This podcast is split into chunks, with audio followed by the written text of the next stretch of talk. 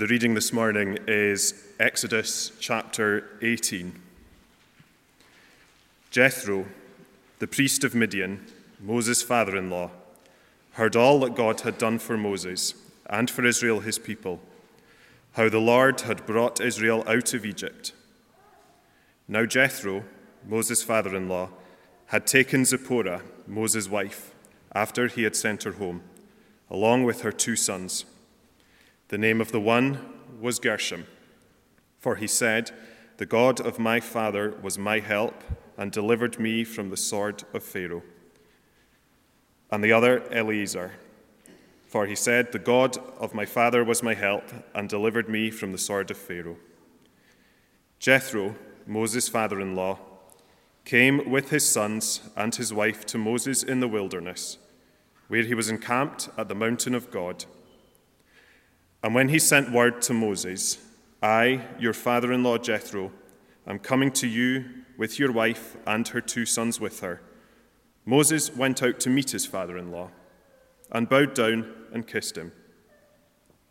And they asked each other of their welfare and went into the tent. Then Moses told his father in law all that God had done to Pharaoh and to the Egyptians for Israel's sake, and all the hardship that came upon them in the way, and how the Lord had delivered them. And Jethro rejoiced for all the good that the Lord had done in Israel, in that he had delivered them out of the hand of the Egyptians. Jethro said, Blessed be the Lord, who has delivered you out of the hands of the Egyptians and out of the hand of Pharaoh, and has delivered the people from under the hand of the Egyptians. Now I know that the Lord is greater than all gods, because in this affair they dealt arrogantly with the people. And Jethro, Moses' father in law, brought a burnt offering and sacrifices to God. And Aaron came with all the elders of Israel to eat bread with Moses' father in law before God. The next day, Moses sat to judge the people, and the people stood around Moses from morning till evening. When Moses' father in law saw all that he was doing for the people, he said, What is this that you are doing for the people? Why do you sit alone, and all the people stand around you from morning till evening? And Moses said to his father in law, Because the people come to me to inquire of God. When they have a dispute, they come to me, and I decide between one person and another, and I make them know the statutes of God and his laws. Moses' father in law said to him, What you are doing is not good. You and the people with you will certainly wear yourselves out, for the thing is too heavy for you. You are not able to do it alone. Now obey my voice. I will give you advice, and God be with you. You shall represent the people before God and bring their cases to God. And you shall warn them about the statutes and the laws and make them know the way in which they must walk and what they must do. Moreover, look for able men from all the people, men who fear God, who are trustworthy and hate a bribe, and place such men over the people as chiefs of thousands, of hundreds, of fifties, and of tens. And let them judge over the people at all times. Every great matter they shall bring to you, but any small matter they shall decide themselves, so it will be easier for you and they will bear the burden with you. If you do this, God will direct you. You will be able to endure, and all the people also will go to their places in peace. So Moses listened to the voice of his father in law and did all that he had said. Moses chose, chose able men out of all Israel and made them heads over the people, chiefs of thousands, of hundreds, of fifties, and of tens and they judged the people at all times. Any hard case they brought to Moses, but any small matter they decided themselves. Then Moses let his father in law depart, and he went away to his own country. Well, let me add to Adrian's welcome and encourage you to turn and to stay with me in Exodus chapter 18. That's printed in the inside page of the diary if you want to follow there. Uh, before going into ministry, Um, I worked in the world of biomedicine. And in the place where I worked, every week someone would come along to present their research to the department. And I remember someone speaking very enthusiastically about how they had found uh, some previously unnoticed vesicles in muscle spindles of rats.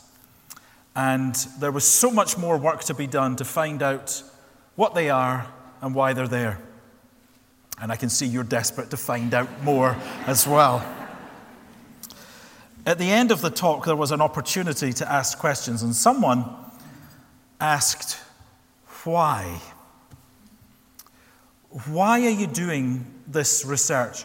What good thing do you hope will come at the end of it? What practical use could there be for this?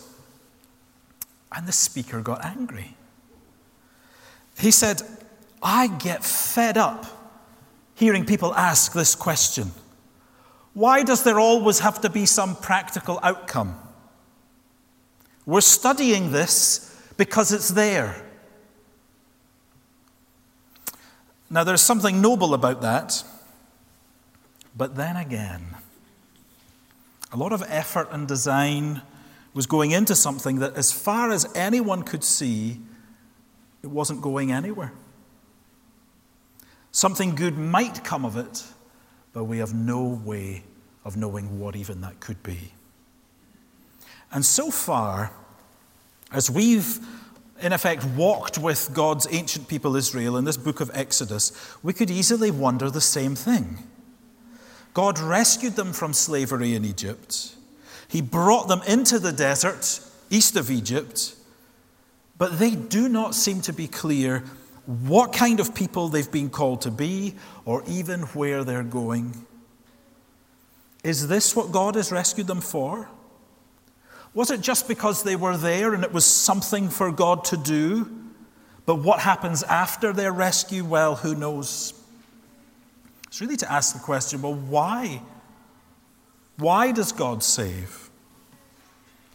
And you may be surprised to hear that in this chapter, we get some answers to that question.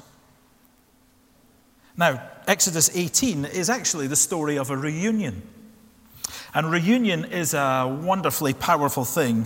What must it have been for Moses here to see his wife and two sons again? They had initially traveled with Moses back to Egypt, but at some point Moses sent them back to Jethro, his father in law, to keep them out of harm's way. And this, Exodus 18, is the moment of reunion. Finally, they get confirmation everyone's been kept safe, and now they're back together again. What a moment to capture and record for us. You can almost imagine how you would play that out on a, on, a, on a, movie screen, couldn't you? You can almost imagine the soundtrack that would pull on your heartstrings, just the tears that would flow, the depth of the hugs that would be shared. But that's nothing at all of what's recorded here, is it? None of that. If anything, this wonderful moment of reunion is a little incidental detail. No, the most important thing in this chapter is the conversation that Moses has with his father in law. So again, we have to ask the question well, why? Why focus in on that? The other thing is going to move us more, isn't it? There must be something important for us here in this discussion. Back in chapter 9, God told Pharaoh, the king of Egypt, the reason why he had been raised up to a position of prominence. God says, I've done this, I've let you come to this position of prominence to show you my power so that my name may be proclaimed in all the earth. If we're just looking on at God's intervention to rescue his people Israel from slavery in Egypt, we think, well, that's the mission, right? That's what God's doing. He's rescuing them. That's what his mission is. But God actually says that's just the beginning. It's just the beginning. God is doing more than you can see here. And the first part of, of Jethro's conversation with Moses, verses 8 through to 12, is the reminder that God rescued Israel for more than Israel. God rescued Israel for more than Israel. And I say that because Jethro is not an Israelite. He is not an Israelite. He's described in verse 1 as the priest of Midian. We were introduced to him back in chapter 2. After Moses had fled from Egypt, he came to the land of Midian, where Moses met and married Zipporah, Jethro's daughter. Jethro's from Midian. He's a Midianite. Now, the Midianites were descendants of Abraham, just like the Israelites were, but not from the line that God gave the promises to. If you were with us last week in chapter 17, we saw that some other cousins of the Israelites paid them a visit the Amalekites. They came to attack them, and in the most cowardly way, cutting off the weak and defenseless who'd fallen behind the large group as they traveled through the desert. Well, here, another non Israelite cousin comes. But Jethro has an entirely different posture. Chapter 18 is a conversion story. So look with me at how this unfolds. We're told that once the, the niceties had passed, presumably they've acknowledged the warm weather, Moses takes his father in law into his tent and shares all that they've been through. And that's the first step here. Jethro hears what God has done. And you see that in verse 8. Moses told his father in law all that the Lord had done. And you mustn't miss that that is the focus of what Moses tells him. It is all about what the Lord has done. First of all, verse 8, what he'd done to Pharaoh and to the Egyptians for Israel's sake. And I don't know how that conversation went. Well, Jethro, Pharaoh was stubborn in his refusal to let the Israelites go. But God was resolute in his commitment to us. And he sent blow after blow upon the nation. The natural world was turned upside down. Water became blood. Day became night. Locusts devoured crops. Illness devoured cattle. And even the firstborn males of every family, human and animal, Pharaoh or slave, were killed. And then Pharaoh, finally broken, he let us go. But we weren't free yet. They pursued us. But God opened the Red Sea so we could escape. And then he closed it back again, drowning the Egyptians, and we were free from them forever. And God did all of that for us, for these Israelites out there, Jethro. You know, they were all stuck in slavery. They, they, had, they had no rights, they had, they had no wealth, and yet God did all that for them. And then there were the details of how the Lord delivered them from all the hardships that they encountered since. And you know, Jethro, how scarce water and food is out here in the desert. God's been providing for us, provided water from the rock. He's providing fresh food every morning.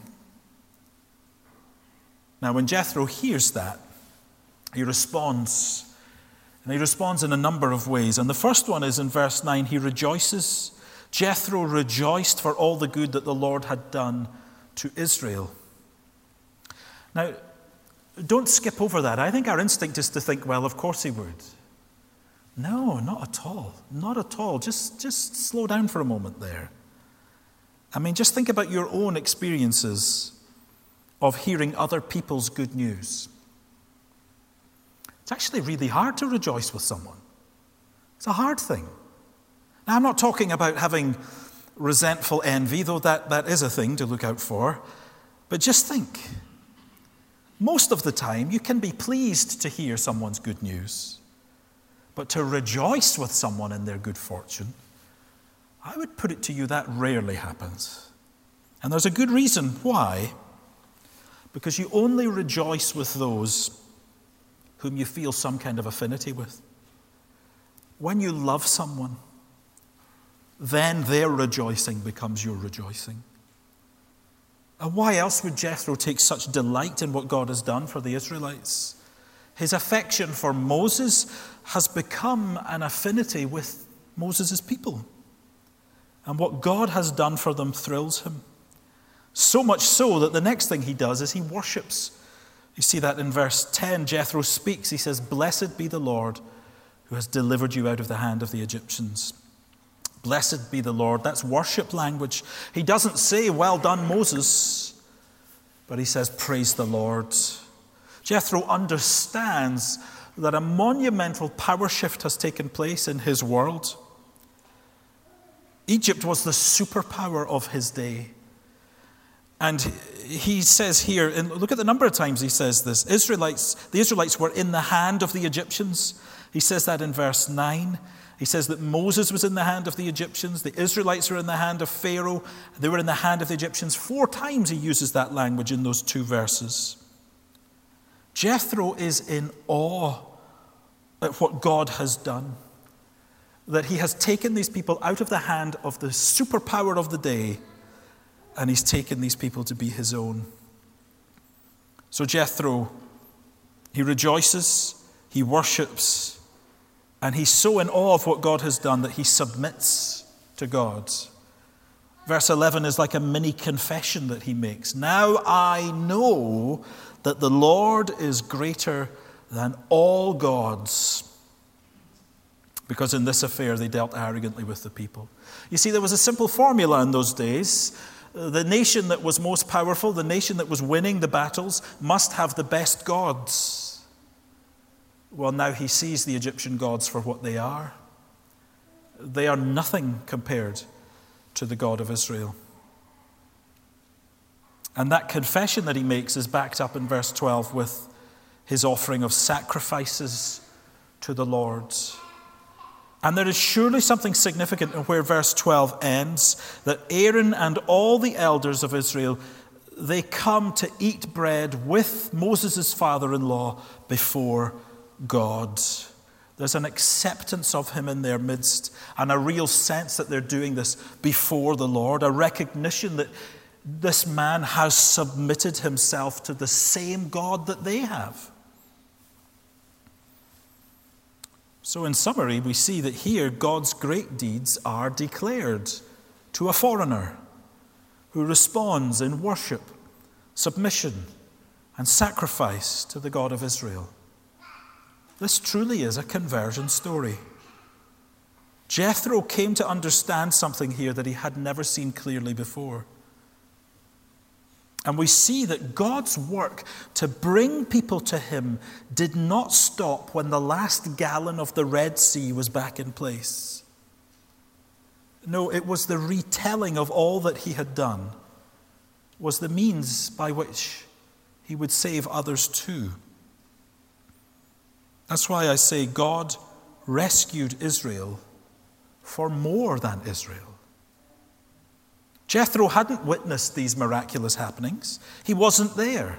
And yet, the benefit of God's work comes to him as the message of what God has done comes to him. And this is God's pattern.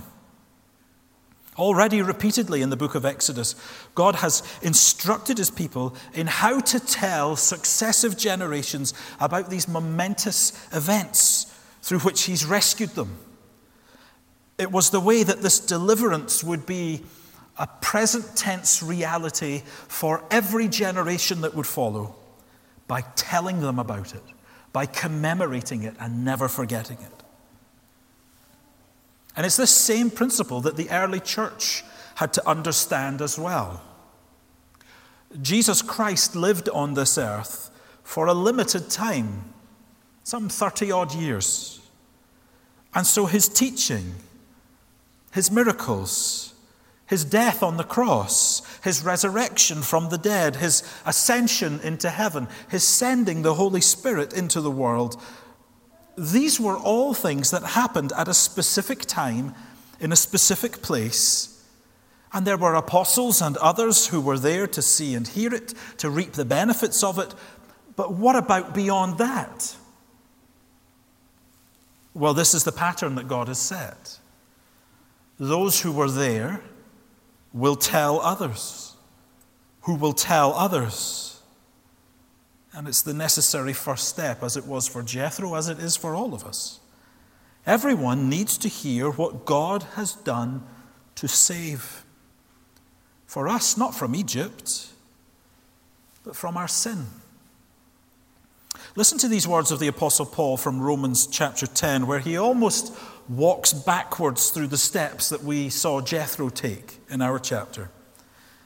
Romans 10 from verse 9, Paul says, If you confess with your mouth that Jesus is Lord and believe in your heart that God raised him from the dead, you will be saved. For with the heart one believes and is justified, and with the mouth one confesses and is saved. For everyone who calls on the name of the Lord will be saved. How then will they call on him in whom they have not believed? How are they to believe in him of whom they have never heard?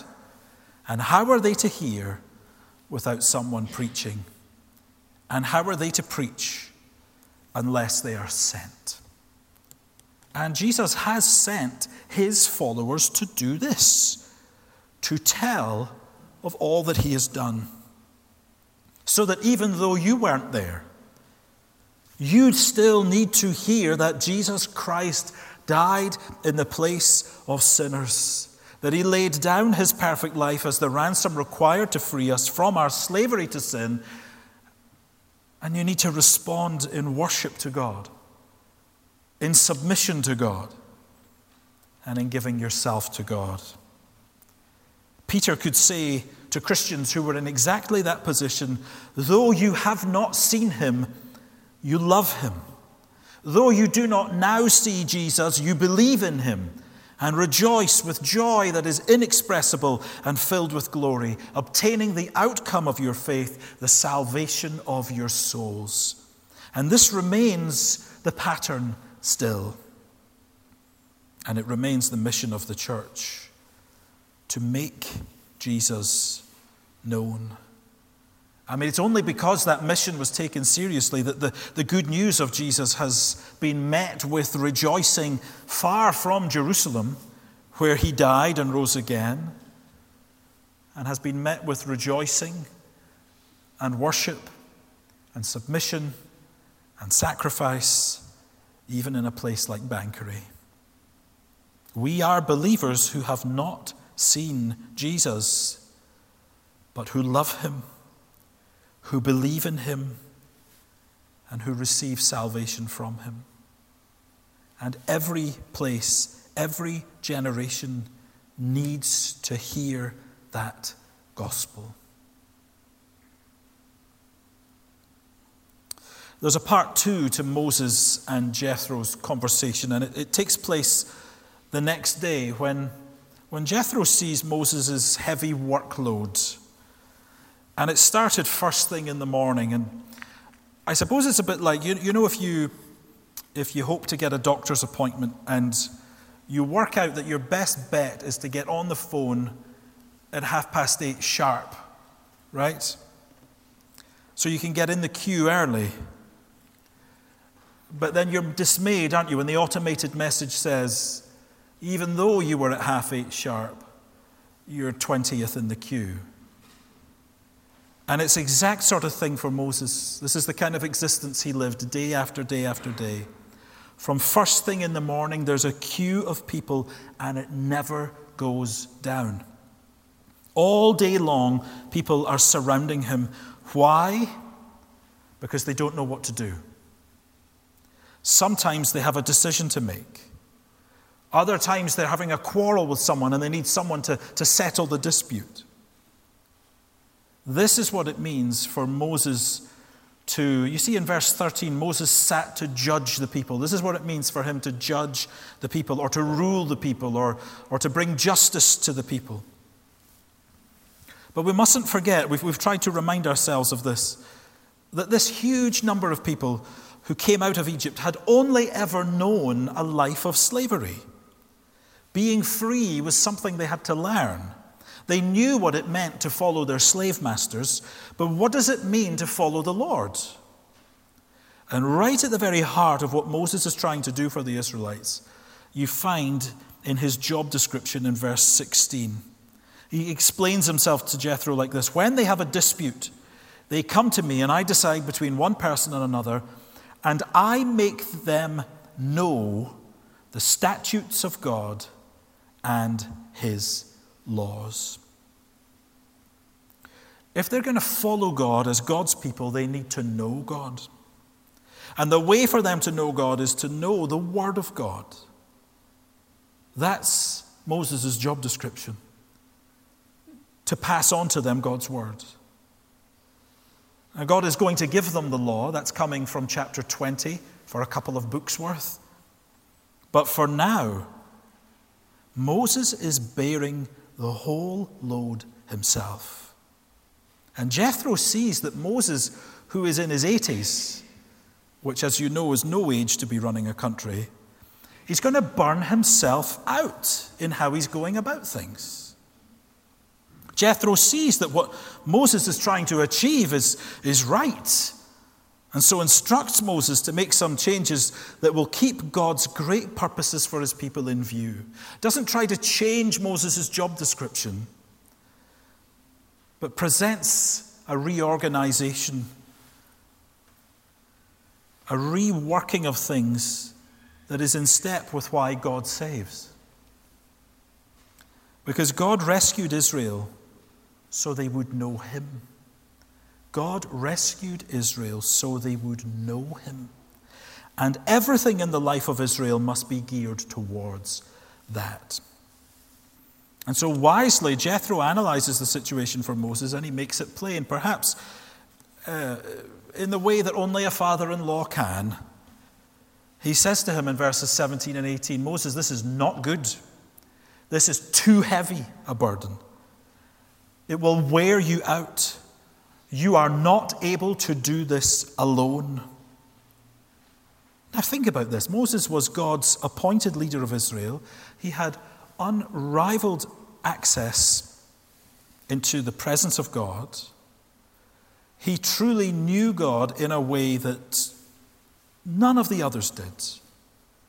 And so, of course, they want to go to Moses and, and ask him for his wisdom. He's the guy. But Moses is not up to the task. This nation is made up of tens, hundreds of thousands of people. How could he possibly make God known to all of them? It's a situation that demands a better solution. And I'm not referring to the practical arrangement that they put in place here. I mean, something even bigger than that is needed. There's only so much Moses can do, there's only so many people Moses can help. And it leaves us uh, almost yearning here for one who is better than Moses, one who can do more than Moses can. Because I want access to the one who has access to God. And who could ever be up to that for me and for you and for you and for you and for people all around the world? Well, as God's plan of salvation for the world unfolds, as we read through the pages of Scripture, God reveals how each one of his people can know him with full access. And he describes it as a new covenant. Listen to these words that came through the prophet Jeremiah. He said, Behold, the days are coming when I will make a new covenant with the house of Israel, not like the covenant I made with their fathers on the day when I took them by the hand to bring them out of the land of Egypt. I will put my law within them, and I will write it on their hearts, and I will be their God, and they shall be my people. And no longer shall each one teach his neighbor and each his brother, saying, Know the Lord, for they shall all know me, from the least of them to the greatest, declares the Lord. For I will forgive their iniquity, and I will remember their sin no more. This is what's needed. God writing his law and statutes on the heart of his people, a way for each one to know the Lord. And that promise that came through Jeremiah finds its fulfillment in Jesus Christ. When he instituted the Lord's Supper we're told that he took the cup and he said, This cup is the new covenant in my blood. This is what he came to bring his people into knowing the Lord through faith in him on the basis of his sacrifice, with the promise that he'll give a new heart, a new heart by the Holy Spirit within each one. You do not need to queue up before Moses or a pope or a pastor in order to know God. You come to Jesus Christ, who promises to come personally to each one who comes in faith, and he promises to take up residence within by his Spirit, so that you will know the Lord. This is why God saves to know him. And we do learn from Moses and Jethro that everything within the community of God's people is to be geared towards that end. Knowing the Lord really is the most important thing. If you're going to make wise choices, if you're going to settle disputes, if you're going to live a life that really honors the Lord, then you need to know Him. And so Moses is encouraged to keep on representing the people before God. Keep on, verse 20, keep on teaching the statutes and the laws. Keep on showing God's people how they must live as God's people. But Moses, you've got to delegate. Because if they depend upon you alone, then most people are going to miss out. And so, in the community of God's people here, who is it that's to help Moses? It's what Jethro describes in verse 21 as able men from all the people. Look for able men. Surely he means good speakers. Surely he means good organizers. No. First and foremost, he means people of character. Look what he describes, what he means by able men men who fear God, men who are trustworthy, men who are committed to justice, who hate a bribe.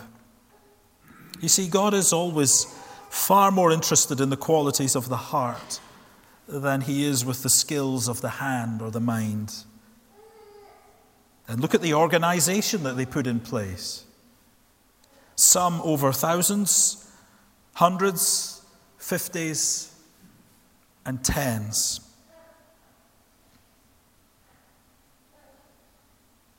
This help is needed on the big scale. But just think about what those groups of 10 might be. They're family units in this nation of Israel. That's where able men are needed as well, who will teach God's word, who will teach who, what it means to know God. They all need to know the Lord. And it remains the purpose for why God saves. It's so easy for us to lose perspective on this, isn't it? We sometimes think that, that God saves us to make us busy. And though the Christian life usually is a busy life, it must always be driven by this knowing the Lord. And so, even for us in our small church here in Banchory, there is, there is much to do. But we must pray that it would never be at the expense of this knowing and rejoicing in the Lord, finding real joy in our relationship with Jesus Christ, so that whether you have responsibility to care for hundreds or 50s or 10s or one. That it's speaking the word of God to one another in love that will build us up to know the Lord better, to know the depth of the love of Christ better. Dear friend, if you're here today and you're a Christian, God has saved you to know Him and saved you so that you might help the rest of your spiritual family to know Him too. And we can only do that through faith in Jesus. And we grow in that when we see that we are in this together.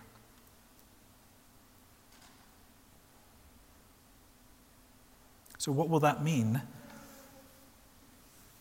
for the kind of conversations that we'll have, even in 20 minutes' time when we're having tea and coffee? What will that mean for the discussions that we have when we get together at other times outside of Sundays? Everybody needs to know the Lord. Those who've never known Him need to know Him for the first time. And we who do know Him, we need to continue to find a deepening joy in knowing Him more. Because it's only as we know Him that we can really, truly serve Him and honor Him and give sacrifices that are pleasing to Him. Why does the Lord save? He saves you for more than just you and he saves that we might know him. Amen.